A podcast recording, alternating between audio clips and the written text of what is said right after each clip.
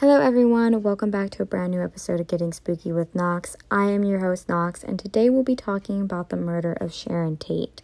This was actually turned into a movie starring Hilary Duff, and I have not seen the film, but I hear it is highly disrespectful to Sharon and her memory. Um, there was a lot of drama surrounding the movie, and I don't know much about it, but I believe that the director of the film, I believe he also wrote it but I hear that he was highly disrespectful to Sharon's memory and that the family basically disavowed the movie and that he doesn't like criticism of it because he I guess feels like this is some stroke of genius that he had and that it's this great film. Um, but I hear that it's it's not that great and that it is highly disrespectful. So I I can't speak to that myself. I am not one of Sharon Tate's family members, and I have not seen the film, but I'm going to take the family's word for it because if they think it's disrespectful and other people think it's disrespectful, I'm I'm gonna agree with the majority because something like this, it's a very sensitive topic, especially since there are still um, living relatives that were close with Sharon. Um, I'm going to agree with them on how it can be disrespectful, especially if it's not done properly. Um, and I'm just, I'm going to agree with them on this. So, um, but we're not here to talk about the movie or the drama that went on around the movie. So let's just jump into the facts of the case. Sharon Tate was an actress in the 60s who starred in the TV show Beverly Hillbillies and movies such as The Fearless Vampire Killers and Valley of the Dolls, both released in 1967. Sharon was born on January 24, 1943, in Dallas, Texas, but she moved around a lot because her father was in the military and for a short while she lived in Italy. She actually started her acting career there and then came back to the States to try her hand in Hollywood. In 1968, Sharon Tate married director Roman Polanski. Towards the end of 1968, she became pregnant with her and Polanski's child. On August 8, 1969, Sharon and several of her friends were murdered by Charles Manson and his so called family. Sharon was only 26 at the time of her murder and had yet to give birth to her son.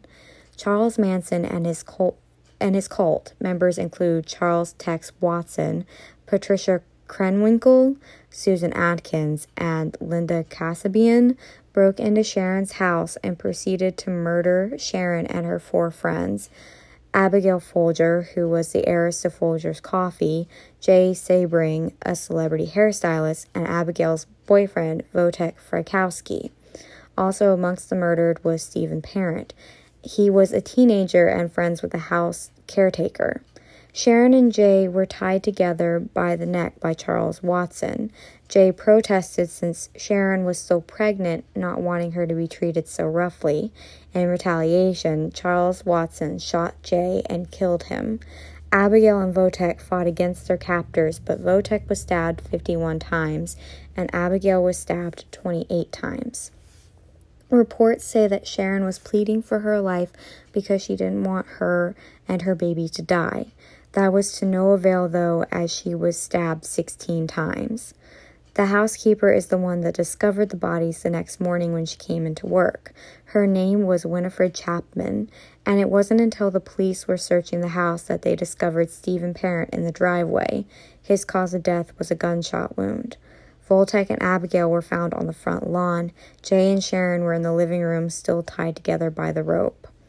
Now, Charles Manson actually did not take part in the killings, and one of the reasons why um, Sharon and her friends were murdered was because before Sharon and Roman bought the house, there was some big music executive that lived there, and uh, Manson dabbled in music, but the um, the music producer did not want to publish any of his his songs, his work, and uh, Manson said to his cult that just go there and mess everybody up. Like, just make it bad, make it painful, make it hurt. And that's exactly what they did.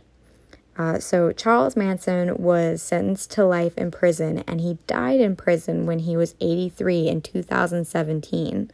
Charles Manson, Charles Watson, Patricia, Susan, and Linda had all been sentenced to death, but before that could be carried out, California abolished the death penalty in 1972. Susan, who was supposedly the one that killed Sharon, died from brain cancer in prison in 2009. Charles Watson, Patricia, and Linda are all still currently serving their sentences to this day. There have been many movies and documentaries about Sharon Tate, one of which is Once Upon a Time in Hollywood, which is a Quentin Tarantino film starring Margot Robbie as Sharon Tate, and she stars alongside Brad Pitt and Leonardo DiCaprio. And then, of course, we have the movie mentioned earlier with Hilary Duff. That movie is called The Haunting of Sharon Tate. And that is all I have on the murder of Sharon Tate. And uh, I before we go, I want to share a little bit more about Charles Manson um, and tell you a little bit more about him. So, Charles Manson did an interview with Diane Sawyer that said his first criminal offense was setting a school on fire when he was nine, and things only escalated from there.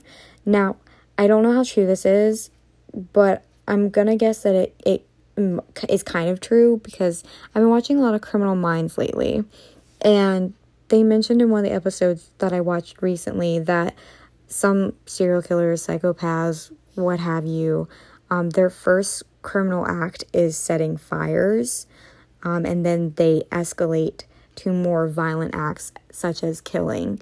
Um, and I can kind of see that being true given that uh, Charles Manson said that his first offense was setting a school on fire when he was nine.